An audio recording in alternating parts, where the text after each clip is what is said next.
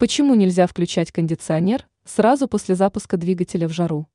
Популярный миф или ценный совет?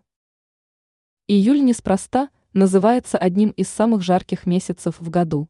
Температура может подняться до 30 градусов и выше.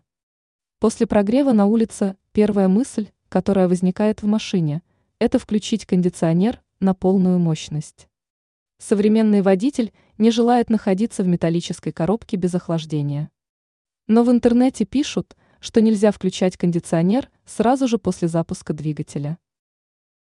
Стоит ли включать кондиционер сразу же после запуска двигателя? Основной довод автомобилистов – это тот факт, что кондиционер создает дополнительную нагрузку на двигатель.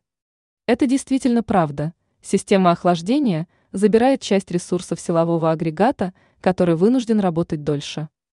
Однако на самом деле ничего критичного в нагрузке на кондиционер, даже если на улице более плюс 30 градусов.